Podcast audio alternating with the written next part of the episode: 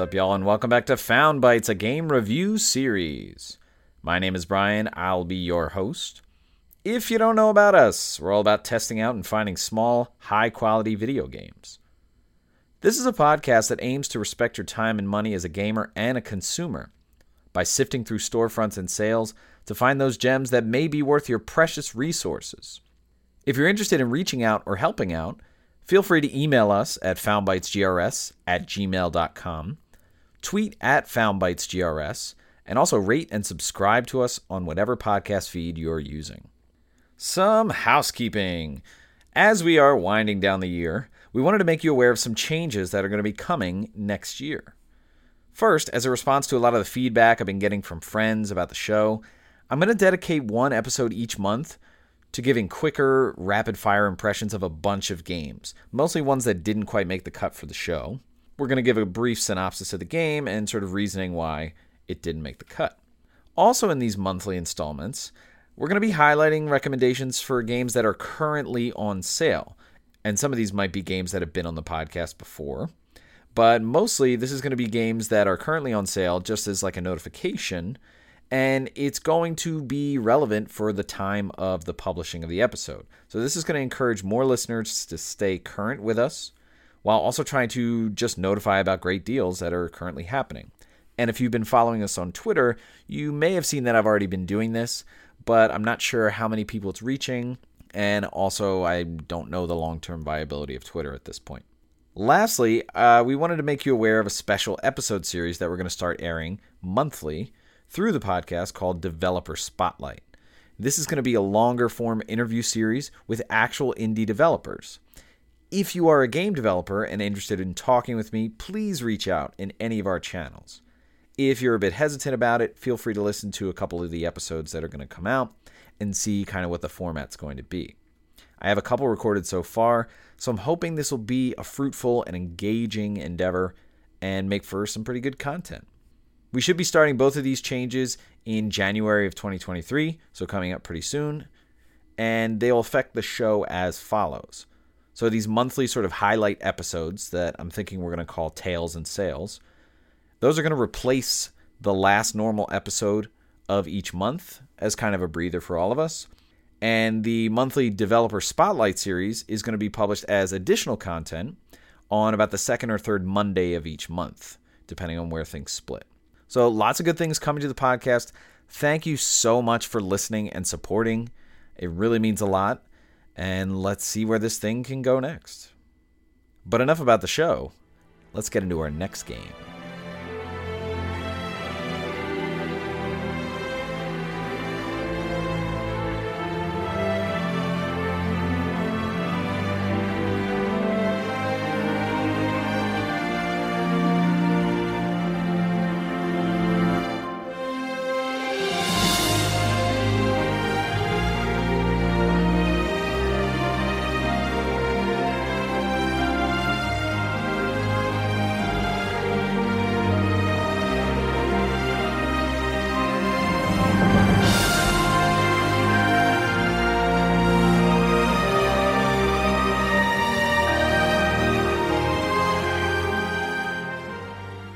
Death's Gambit is the game for this week's episode.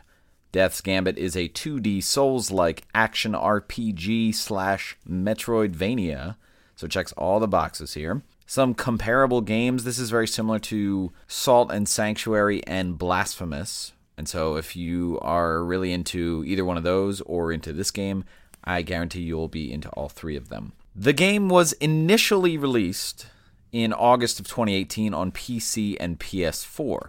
Now, there's a lot to talk about here because this game was given an update, and so we'll talk about the differences here. Let's just start with that original release on PC and PS4. It was developed by White Rabbit or White Rabbit Studios, and it was published by Adult Swim Games. And we've talked about Adult Swim before. Uh, they published Headlander which we've covered on this podcast. And White Rabbit Studios, I think this is really the only game that they've done. Uh, the game also had a physical release in 2019 on PS4, and that was published by Skybound Games. And then fast forward to September of 2021, and Death's Gambit Afterlife was released. Uh, which is essentially a revamped version of the entire game. And in September, it was released on PC and Switch, November of that year on PS4, and February of 2022 on Xbox One. It was still developed by White Rabbit, but this version was published by Serenity Forge, which I feel that they kind of took White Rabbit under their wing. I don't know if they like acquired them or anything like that, but this game has Serenity Forge written all over it. And then the revamp version, Death's Gambit Afterlife, had a physical definitive edition released in 2021 on Switch. And Serenity Forge also published a vinyl of the original soundtrack, which I had been begging for in 2022. And also, the game got DLC called Ashes of Vados, which is kind of like supposed to be an epilogue. I haven't played that yet. Uh, the game got that on February of 2022, uh, right with the Xbox One release. So this is a similar situation to Dandara, which is now Dandara Trials of Fear Edition. So the game is now Death's Gambit Afterlife. The game was originally released with an MSRP of 19.99 for the digital versions, and that includes the original Death's Gambit as well as Death's Gambit Afterlife. That's what they're sticking with, 19.99. The Switch Definitive Edition, 34.99, and I believe that PS4 version, uh, the physical version that was just the box that was published by Skybound Games was also around 34, 35, and I think you can still find it on Amazon for about that. The vinyl OST was released uh, at $34.99 as well, and the DLC, The Ashes of Vados, is available for $7.99. The game has a runtime straight through with the story, a little around 10 hours, and if you want to do everything, uh, maybe upwards of 15, close to 20 hours. Uh, and the game does have a platinum trophy on PlayStation platforms. I bought the game on PS4, the OG version, Death's Gambit, for $9.99, so that was 50% off. And I put about eight to 10 hours in the original version. I remember that I did not beat the game, but I got really far in it. And then I just picked it up, but I have put about three to four hours into the Afterlife uh, version. I did start my character over. There was an option to like continue with my current character, but from the beginning of the game, and I was like, no, I'm just going to start it. The game wasn't really recommended to me by anyone, but my friend Paul and I were going back and forth with this game and Salt and Sanctuary around the same time. He loved Salt and Sanctuary. I really loved this game.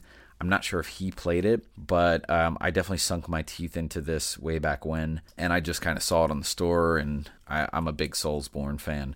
Um, so it looked right up my alley. There is another podcast called Bonfireside Chats, which is a podcast that my friend Paul turned me on to, which is these two guys, uh, Cole Ross and Gary Butterfield, that basically review in depth all of the Dark Souls Bloodborne uh, games, like the areas and the lore, and they really go into a deep dive. And so they did a deep dive on Death's Gambit, a three part episode series, but it was the original version. I think a lot of the major gameplay mechanics and, and story stuff is still relevant. But the other thing is, this podcast, Bonfireside Chats, is now behind a paywall of five bucks a month through their Patreon. Anyway, just to say, I really love these guys and I love this podcast. So if you're into finding new podcasts about games, this podcast that they do, as well as another one they do called uh, Watch Out for Fireballs, really in depth. Really, if you're someone that really likes to deep dive into certain games, I highly suggest them. They're really good and it's really fulfilling to hear what they kind of dig up and who they credit for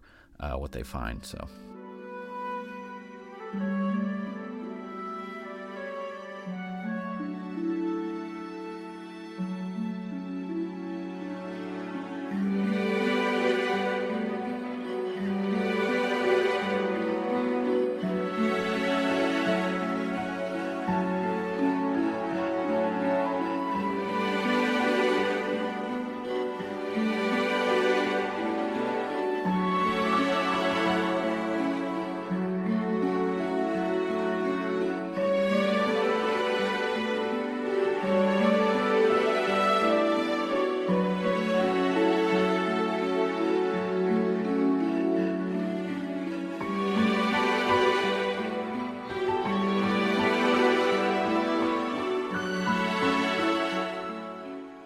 All right, let's talk some gameplay. This game is a 2D Metroidvania, and so that's going to be your traversal. You know, you're jumping, you're going side to side. You're kind of platforming a little bit. And the map is what you would expect it to be if you look at the map screen. These boxes that just show where you are and where you're going. Some light backtracking. Uh, in all honesty, probably less in any Metroidvania than I've ever seen. And I really want to commend this game for that. But it's mainly going to be your action RPG with melee combat, some ranged. So let's talk about your character.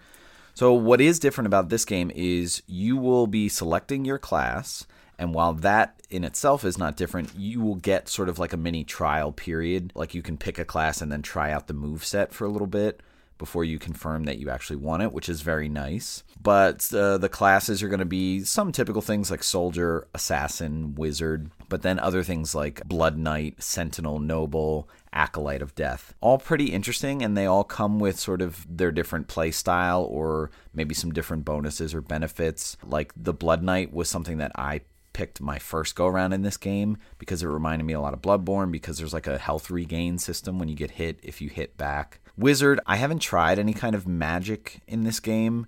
Uh, I'm very interested to as to how it would go. So my first playthrough I did Blood Knight, and then this one I'm doing Assassin. But some of them are really interesting. Acolyte of Death I think has some story implications, and some of the save points I think you can do special things or add more save points or something like that. There's definitely some variation in how the game would go depending on your class. But regardless, I don't think that, you know, you're really missing out. Each one of these I think has their own uh, sort of specialization and really cool stuff. Your stats and scaling. So in this respect, this is very Dark Souls. Uh, you have typical stats that you might have in a game like that. So you've got vitality, strength, finesse, endurance, intelligence, and haste. You could probably guess what these do. Some of these will be directly involved in scaling for damage for specific weapons, and the weapons will tell you what stats they scale with. But primarily, vitality is going to be health, uh, and other sort of resistances. Strength is strength. Finesse is more for like uh, dexterity based weapons that you would normally think. Uh, endurance is more stamina and general health as well. Intelligence is more magic, and haste has to do with like cooldown. And then there's another stat called will, and this is not something that you directly affect it has to do with you dying and as you die that sort of grows. A lot of comparisons with dark souls because you're going to be looking at weapons that are specifically designed for your build and so you'll have like weapon types. Like you'll have dagger type weapons or spears or axes or long swords or great swords stuff like that. When you open up the menu to look at this especially with your stats like when you go to level up, you're going to see a lot of detail and a lot of information. So if you're a Dark Souls fan, if you've played any of those from software games, you're going to be right at home here. It's going to be super transparent. And you will be leveling up a lot, probably even more so than a Dark Souls game, um, mainly because when you die, uh, you're not going to lose that currency. You're going to lose other things. So that allows you to be able to level up a lot. And so you're not necessarily going to be pigeonholed with like whatever type of weapon you want to go with. Like if you do an assassin, it's primarily going to be looking for finesse based weapons, but you don't have to stick with that. There will be a talent tree for your class where you can get passive bonuses, and every time you beat a boss, you get a point that you pick a passive ability in your talent tree to add but it's not tied to weapons. So you can really change what you're going for in terms of weapons and combat style, and it's not really going to alter what class you are or vice versa. Your inventory. So when you open the menu, you'll see sort of blank spaces. Uh, where you can equip different things. So for armor, you can equip a helmet, a cape, and boots and you can equip weapons. There's a good variety of weapons. Like I said, there's different classes or types of them, like daggers and axes. You can equip one weapon, and you can have two separate types of attacks with that weapon, or you can equip two weapons and kind of have them going at the same time. And you can upgrade weapons, and there's also a recycling economy. Like, once you get a better helmet or once you get a better weapon or, or something like that, you can recycle them for upgrade parts. There's a, a good amount of weapons that you get, and you'll get duplicates of one all the time. So uh, I found that I'm recycling a lot and using them as upgrades. Some other things that you'll equip uh, auras. You can equip one aura at a time, and it just adds a certain like passive buff or something like that. Some of the auras if you die, they will disappear. So make sure to read the description about that. And then you'll have feather plumes. These are kind of like Estus flasks, so they'll be healing items that you can use and then when you go to a resting point you'll be able to replenish these you can equip different things for this you can equip different plumes so like the amount of health that you get for using one of these is going to be dependent on what you equip for it. So you're going to find better plumes that'll heal you more with each use. Like one that you get early on will actually be like a quicker heal, like it'll happen faster. And then so you'll get just like you'll get better capes with like passive abilities, you'll get better plumes that'll help you, you know, recover health or even other added bonuses. And so I really like this because it kind of puts a different spin on like not having to upgrade the Estus flask or anything like that. Like you're just finding different plumes, and it's not always like the the newest one you find is the best one.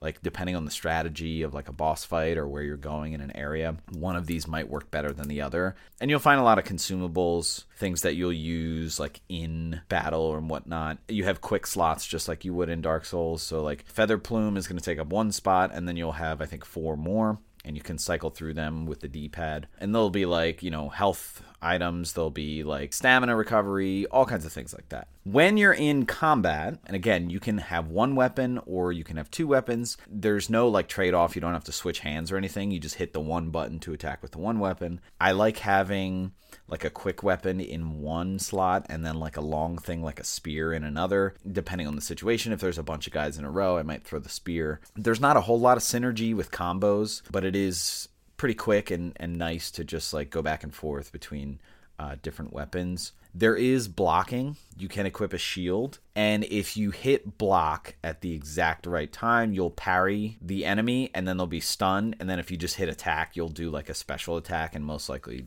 kill them. It's not very intuitive for me to get this. I've gotten it a couple times, but it's something that like in the heat of the moment I forget that I can do. So it can be a bit frustrating and there are some enemies that like you have to parry or you have to block. There's one enemy pretty early on that has like dragging this axe and then it has like a spike shield in front of it. You can jump over it, but then he'll just put the shield on the other side. So like you have to wait for him to hit the axe and parry him.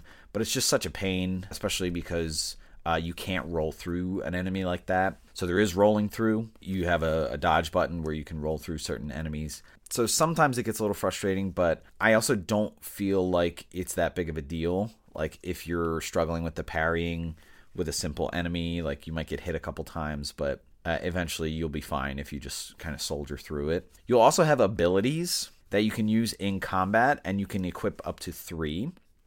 Now, a lot of these abilities are going to be weapon specific. Like the one that I have pretty early on for the assassin is like you stab with the daggers and it like does a certain percentage of damage and then for the next like 10 seconds or 30 seconds or something like that, you'll have like increased damage or something like that. Some of the ones that are with a spear are pretty cool. You can like charge through a bunch of enemies. But not all these abilities are going to be weapon specific. Some you can just equip uh, and use whenever. And once you use one of these, they're going to have a cooldown period, so you can't just spam them. Most of these are going to require soul energy. If you're looking at the main screen while you're sitting there, um, the UI has three meters on the top left. So you've got your HP at the top, in the middle, you've got stamina, and then at the bottom, you have soul energy. And if you're just sitting there, the soul energy meter is probably empty.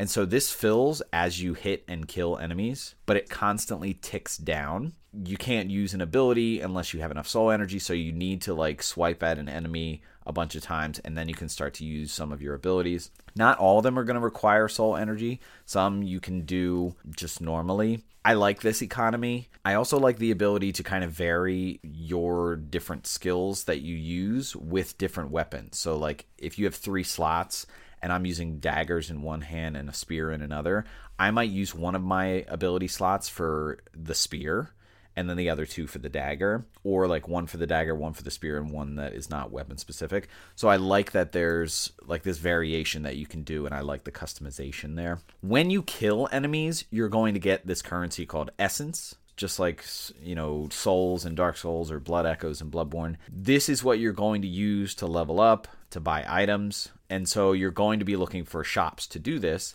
And primarily where you're going to do all of this is in the hub. And the hub is like the main area that you go back to. It's kind of like the central area in the game. And when you go here, there are a couple different shops.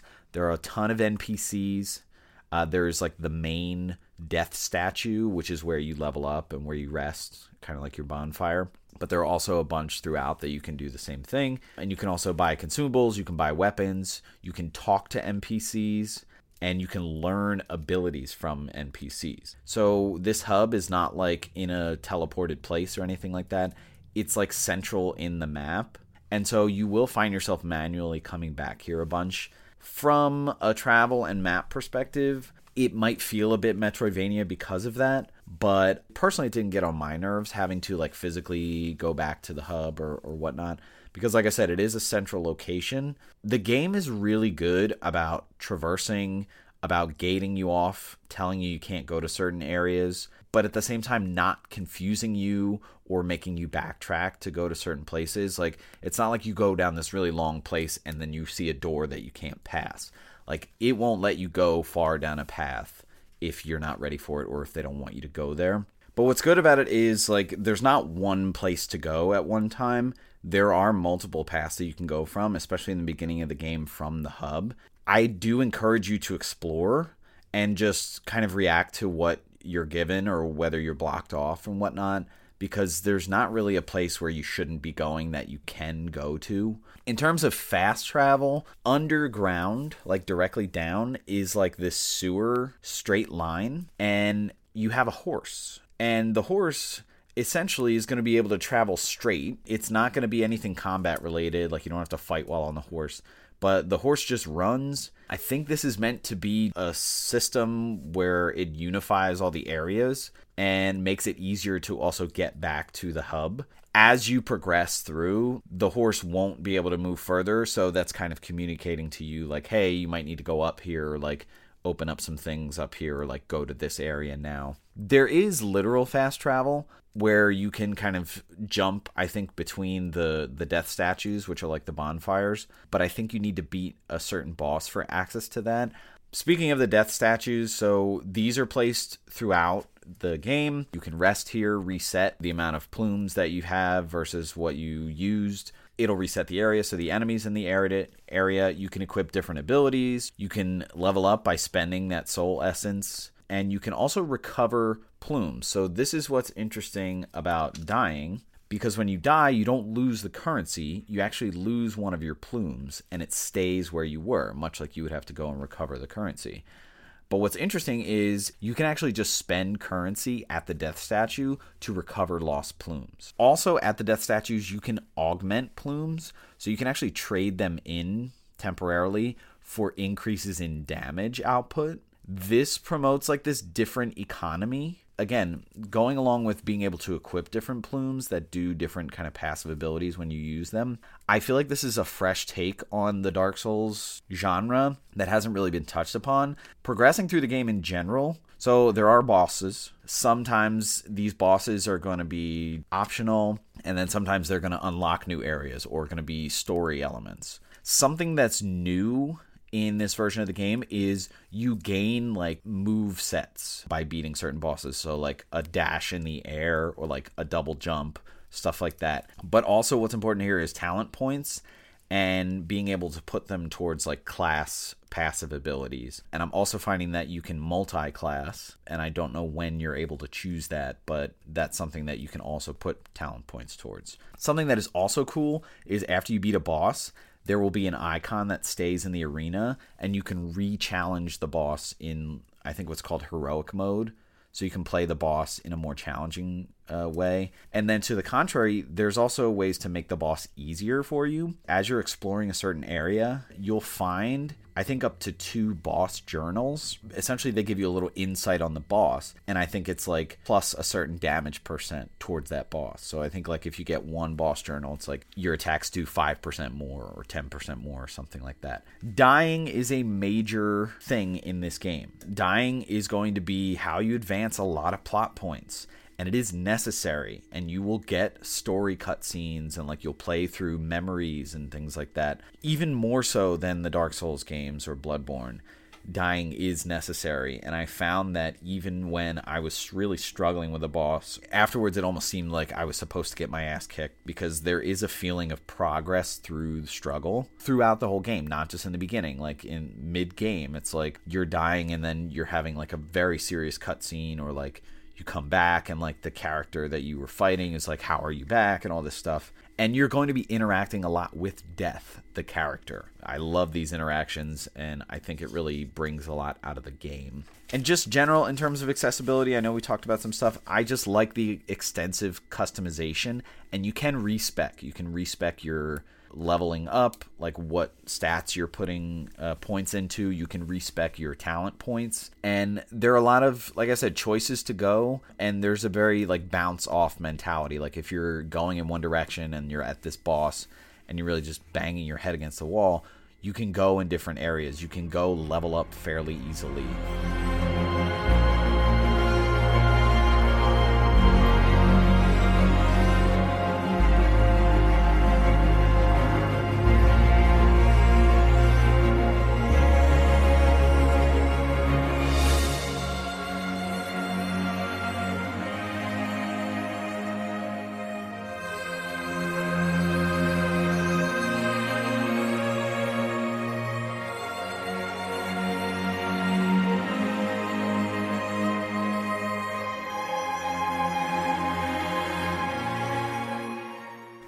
Let's talk the vibe of this game. So, visually, the game is super pixelated, but what's crazy is how extensive the detail is in the mannerisms of these characters. And you would think, like, oh, they're pixelated, you can't really tell.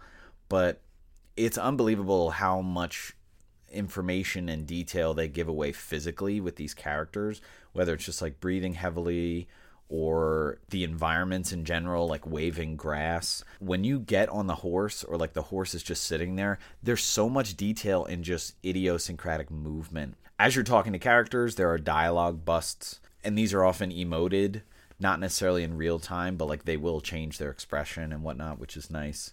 And the menu in general is super elegant. The boxes have like this pulsating kind of gold light around them and really just nicely made visually, like the items themselves, like the pictures of them. Audio wise, uh, if I've said it once, I said it a thousand times. The music. There's something interesting about this because I don't know if I go out on a limb and say that this is the best soundtrack that I've ever heard in a game but I gotta tell you, it's really up there. This music is absolutely sensational. It has epicness just littered throughout it. As I'm sitting in the hub or even sitting on the main title screen, my the hairs on my arms are sticking up. It's so vibrant. It just reeks of adventure and the environment is just speaking to you through this music. And a lot of voices. Uh, voice acting for the NPCs. I really, really like this. It adds a lot of character especially because a lot of these characters in general really grow on you. And the character of Death. This is unbelievably epic. First of all, it's voiced by Matt Mercer. If you don't know, Matt Mercer does a lot of um, D&D podcast stuff. He brings so much to this character. This character is just so incredible. Certainly in a, a lot of humor with it, a lot of morbid humor. It is death. And the main story here is that your character has died. And so you're actually agreeing to a contract with death. Thematically and story wise, overall, there's such great character development, whether it's with you, the main character, whether it's with death, whether it's with some of these NPCs. I, I think it's unbelievable. And there's a lot of perspective here. Uh, I get vibes of like a Christmas Carol or like even Back to the Future, where it's like, you know, you're reliving memories and you're sitting there off to the side, like saying, oh, how was I? Why did I do that or or things like that. Um, so a lot of retrospect and uh, most of the characters, like I said, there's there's growth and sort of development there. They start out as very hard and cold to you, and then they really soften as you learn about them. I really just love the interactions as the game goes on with NPCs, and it feels kind of underrated and kind of hidden and a bit forgettable. And it is forgettable because there's no journal and there's no lore book, and this is a little frustrating I would suggest that you play this game not necessarily in one sitting, but like don't play five or eight hours and then come back three months later because you're going to forget a lot of things and a lot of the feels.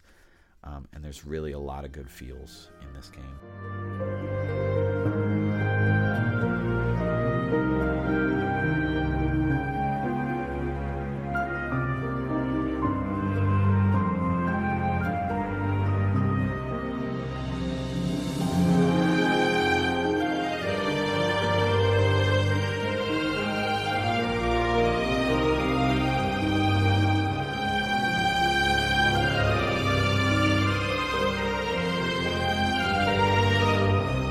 Let's wrap up the conversation about Death's Gambit or Death's Gambit Afterlife. I loved playing this game both times. The gameplay here is not perfect. Again, minor frustrations.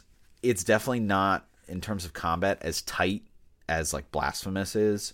It's not as grueling. Uh, it's a bit more forgiving. You can bypass things, like you don't have to keep going back and getting your plumes that you, you died and left there. In terms of value, I would say that this game is worth the $20 price tag if you find it for under $10, it's an absolute steal. This is an epic game.